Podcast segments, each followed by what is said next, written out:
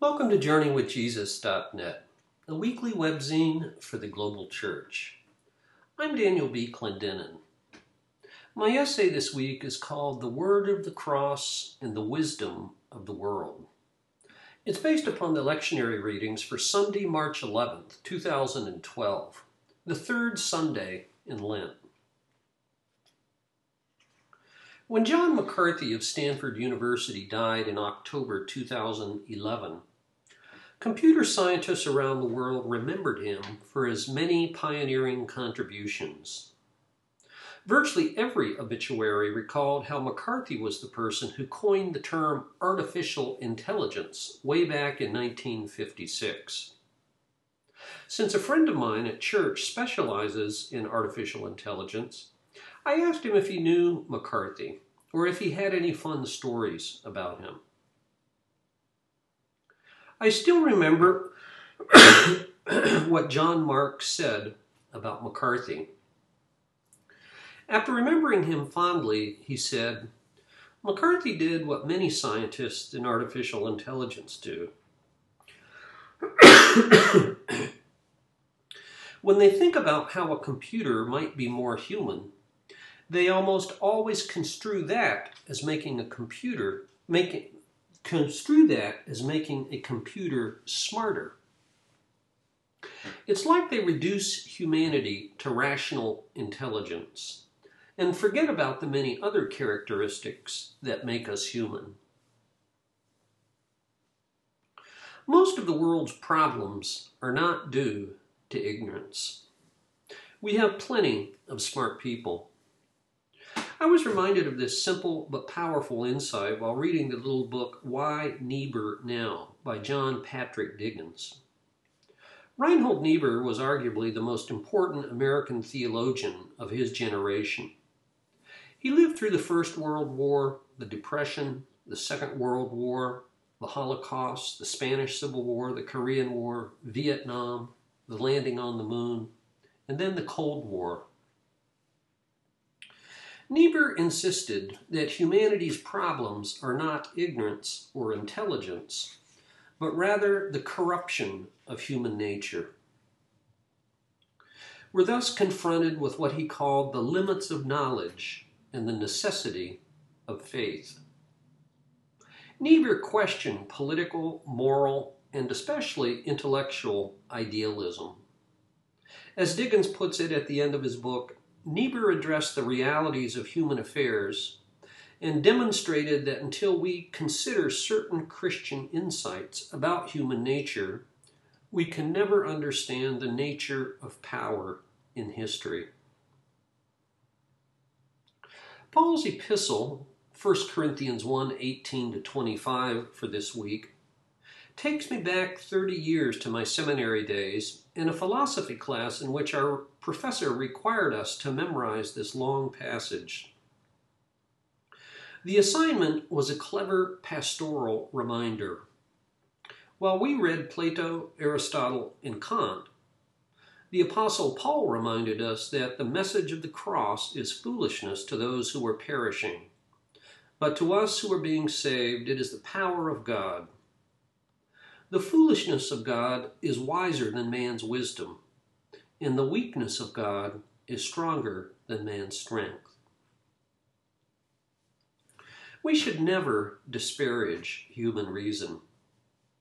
My professor would have been the first to affirm the legitimacy, the enjoyment, and especially the Christian obligation to study the intellectual riches of the world, whether in artificial intelligence and architecture, law and literature, or engineering and economics. He himself had completed two PhDs by the age of 35.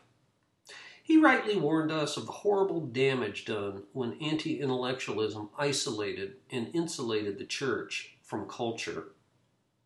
Simply put, human reason is a divine gift. Paul, for example, engaged the cultural elite of his day in Athens' marketplace of ideas. Once some Epicurean and Stoic philosophers who had ridiculed him as a babbler of strange ideas brought him to the famous Areopagus. There we read in Acts 17 how Paul joined those who spent their time doing nothing but talking about and listening to the latest ideas. And so we can say that truth is truth, whether sacred or secular, and wherever it's found in science, poetry, film, or in any other human endeavor. Gold from Egypt or the Areopagus is still gold, observes St. Augustine. but Augustine also observed that however much human reason is a divine gift, revelation is a divine necessity. Antigone by Sophocles provokes us to consider civil disobedience. A Mozart opera touches the depths of human emotion. Photos from the Hubble telescope fill us with cosmic awe at the power of science and the scope of the universe. But however beautiful and true are the fruits of human intelligence and reason, and after we've embraced all that is good and noble in them, there's still a grand narrative that transcends, transforms, and even subverts it all. It's a story with a capital S that's different in kind and not just degree.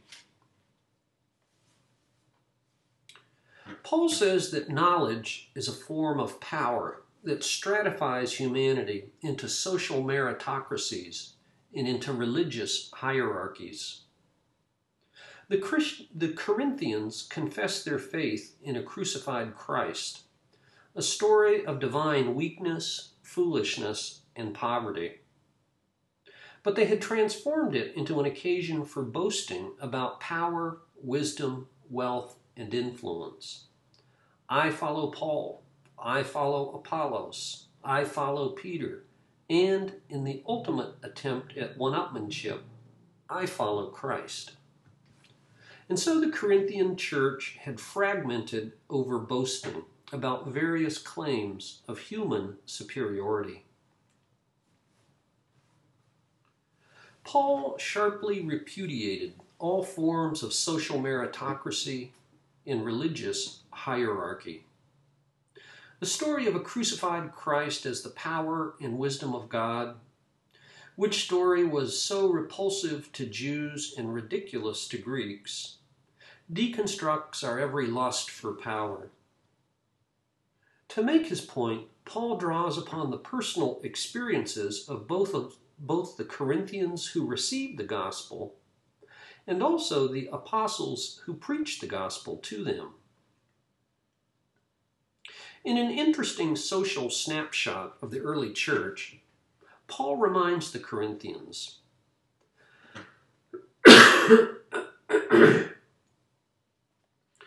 Not many of you were wise by human standards. Not many were influential. Not many were of noble birth. People of power and influence rightly understand that the gospel is a threat to all that they care about. Back in Acts 17, the sophisticated Athenians sneered at his message. The downward mobility of Christians was one of the main targets of their critics. Celsus from the late second century combined socioeconomic snobbery with intellectual sarcasm to deride Christians. He wrote, In some private homes we find people who work with wool and rags, in cobblers, that is, the least cultured and most ignorant kind. Behold, before the head of the household they dare not utter a word. But as soon as they can take the children aside, or some women who are as ignorant as they are, they speak wonders. And similarly, in the Octavius of Minucius Felix from about the same time, the pagan Cecilius derided Christians as, quote, utter boors and yokels, ungraced by any manners or culture. After reminding the Corinthians of their origins, Paul turned to describe his own apostolic experience in 1 Corinthians chapter 4, 9 to 13. For it seems to me that God has put us apostles on display at the end of the procession, like men condemned to die in the arena. We have been made a spectacle to the whole universe, to angels as well as to men. We are fools for Christ, but you are so wise in Christ. We are weak, but you are strong. You are honored, we are dishonored. to this very hour, we go hungry and thirsty. We are in rags, we are brutally treated, we are homeless. We work hard with our own hands. When we are cursed, we bless. When we are persecuted, we endure it. When we are slandered, we answer kindly. Up to this moment, we have become the scum of the earth, the refuse of the world. In his little book, A Time to Keep Silence, the travel writer Patrick Fermor describes visiting four monasteries while looking for a quiet place to write. Fermor was immediately shocked at what he called the staggering difference between life inside the monastery and life outside in the world. The vows of poverty, chastity, obedience, stability, and community are the exact opposite of the world's infatuation with wealth, promiscuity, independence, freedom, and privacy. Fermor is candid about his experiences in the monasteries. After a period of intense loneliness, depression, and fitful nights, the hospitality of the monks and the rhythm of their liturgy made a profound impact on this self described unbeliever. He admits that adapting to monastic life was hard and it raised many questions. But returning to the vulgarity of the world, he says, was, quote, ten times worse. All of which is a poignant reminder of the stark contrasts between the wisdom of the world and what Paul calls the word of the cross.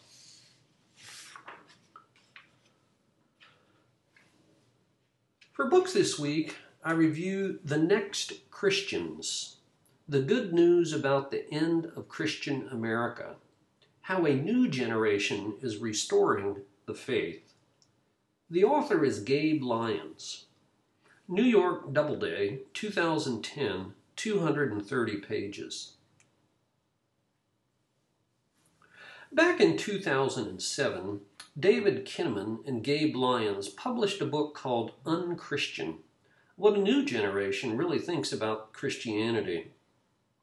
The book, based upon a three year Barna study, documented how 16 to 29 year olds view Christians with hostility, resentment, and disdain. According to their study, here are the percentages of people outside the church who think that the following words describe present day Christianity.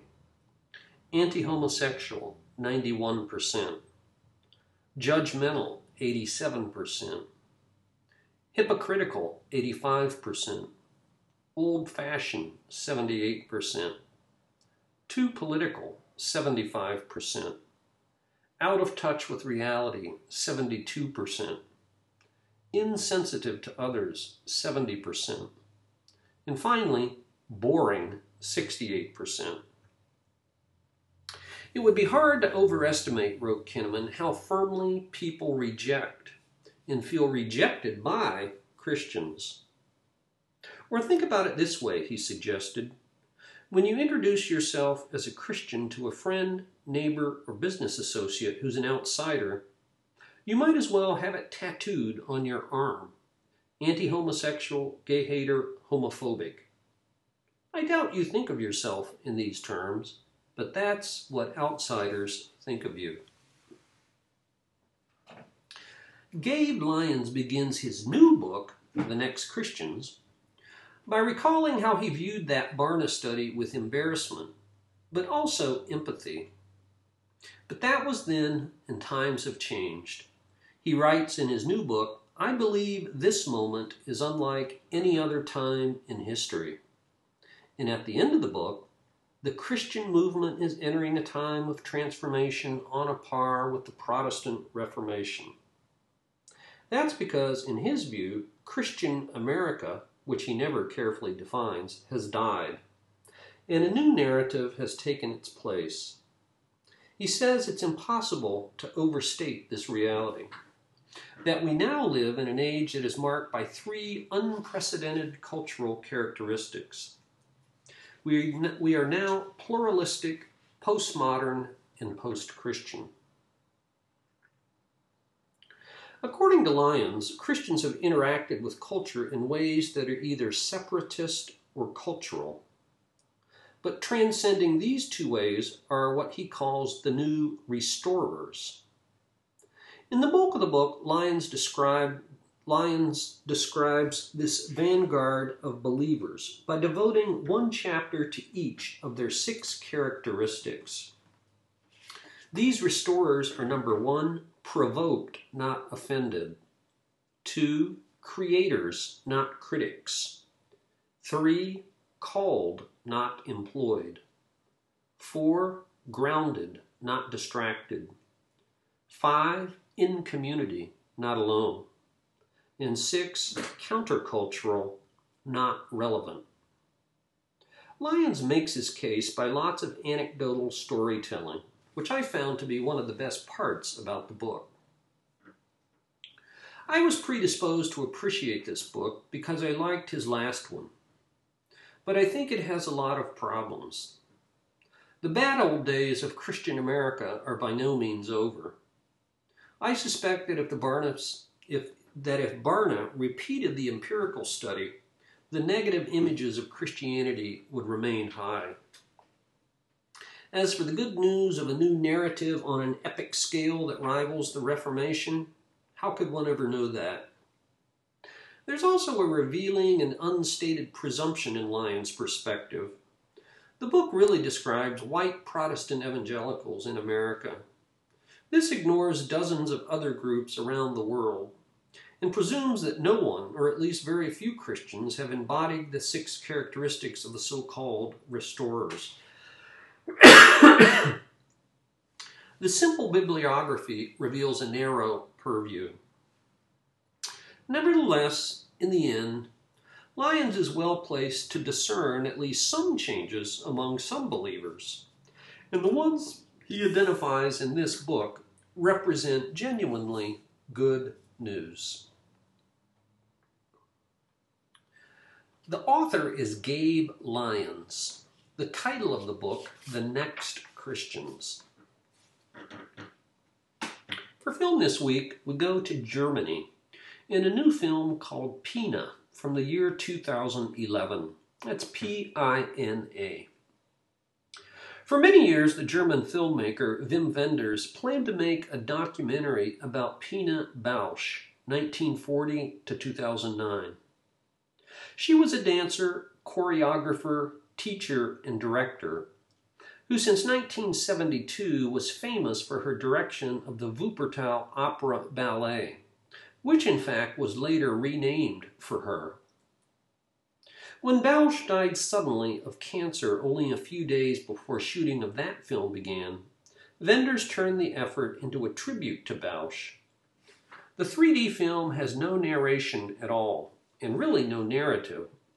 You don't learn anything at all, for example, about the basic facts of Bausch's life. She only appears in brief archival footage. Instead, Members of the dance company offer very brief cameos about how Bausch influenced them, and then tributes of dance to honor her, some of which were her most famous pieces.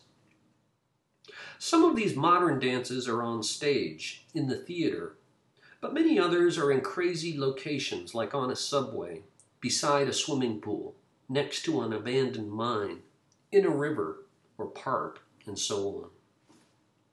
Dance, dance, the film ends with a quote by Pina, or else we're lost. From Germany, Pina.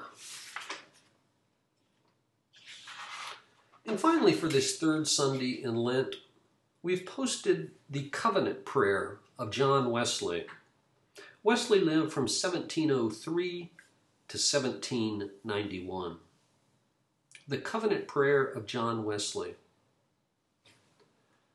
I am no longer my own, but thine. Put me to what thou wilt. Rank me with whom thou wilt. Put me to doing. Put me to suffering. Let me be employed for thee or laid aside for thee, exalted for thee or brought low for thee. Let me be full. Let me be empty. Let me have all things. Let me have nothing. I freely and heartily yield all things to thy pleasure and disposal. And now, O glorious and blessed God, Father, Son, and Holy Spirit, thou art mine, and I am thine. So be it. In the covenant which I have made on earth, let it be ratified in heaven. The covenant prayer of John Wesley. Thank you for joining us at JourneyWithJesus.net for Sunday, March 11th, 2012. I'm Daniel B. Clendenin.